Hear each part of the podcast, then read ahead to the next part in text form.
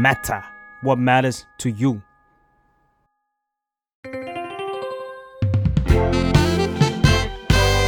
What's up Nothing much ได้สับจากข่าว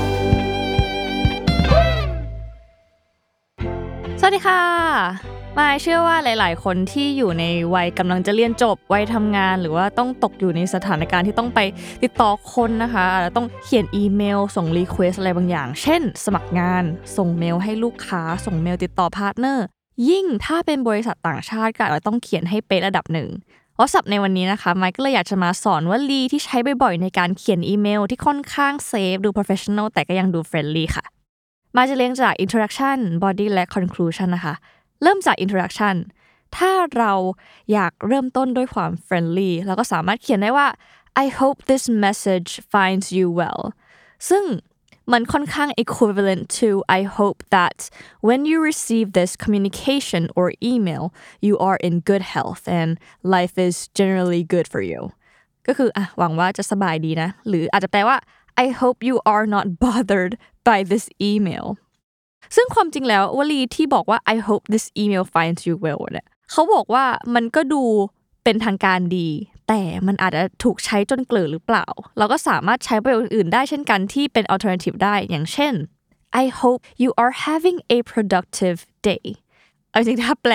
แบบตรงตัวเลยมันก็จะแปลประมาณว่าหวังว่าวันนี้ได้ทำงานอย่างมีประสิทธิภาพนะคะ หรือ I hope you are having a wonderful day หวังว่าวันนี้เป็นวันที่ดี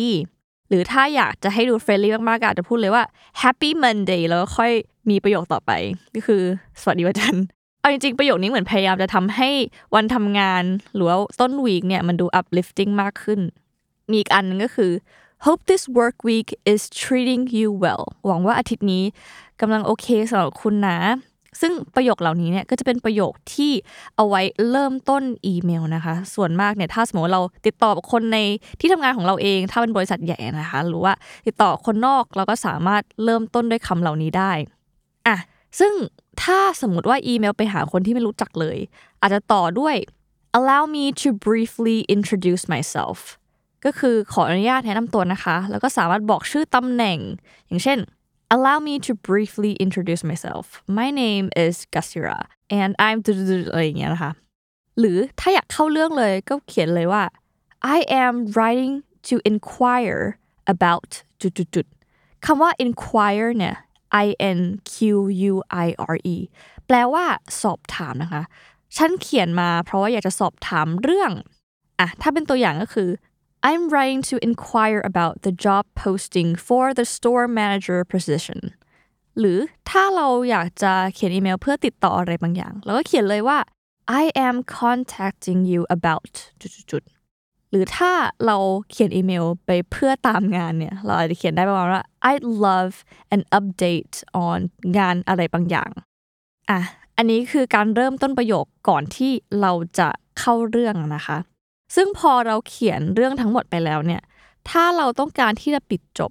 สมมติว่าเราส่งอีเมลไปเรื่องอะการขอพาร์ทเนอร์เราก็อาจจะพูดได้ว่า let me know if it's of interest to you ก็คือ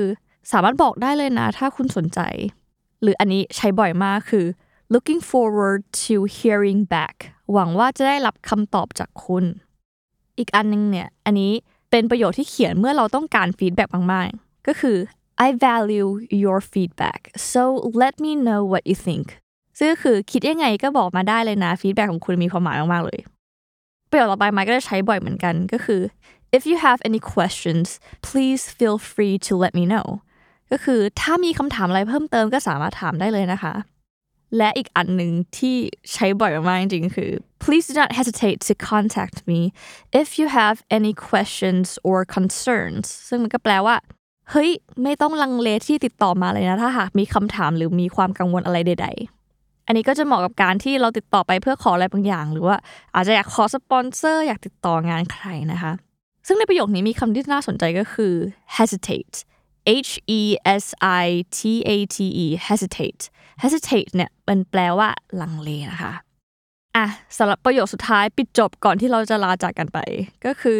thank you for your time and consideration มันก็แปลตรงตัวเลยว่า เราก็ขอบคุณสำหรับเวลาและการพิจารณาของเขานะคะ ซึ่งมันเป็นการที่ปิดจบแบบมีมีความ considerate กับเขาแหละที่เฮ้ยขอบคุณมาก ๆ ที่อุตส่าห์อ่านทั้งหมดนี้ ซึ่งมันก็เป็นการปิดจบก่อนที่เราจะลาจากกันไป โอเค อันนี้เนี่ย มันก็จะค่อนข้าง 101 ประมาณหนึ่งนะคะ ถ้าใครสนใจอยากลองเขียนแบบจริงจังเนี่ย อยากให้ลองดูตัวอย่างเยอะๆ เพื่อความเหมาะสมกับสถานการณ์บริบท แล้วก็ที่สำคัญคือ เราควรรู้ว่าเราส่งถึงใครนะคะ แต่วลีที่มายเอามาแชร์ในวันนี้เนี่ย มันก็จะค่อนข้าง basic ที่สามารถใช้ได้นะคะ เพื่อให้ตัวเนื้อความทั้งหมดเนี่ย มันดู friendly มันดูมีความ professional นะคะ อะ What's Up ในวันนี้ก็ขอจบลงเพียงเท่านี้ แล้วก็สามารถติดตามรายการ What's Up ได้ทุกวันอังคารในทุกช่องทางของ The Matter Podcast นะคะ แล้วเจอกันค่ะ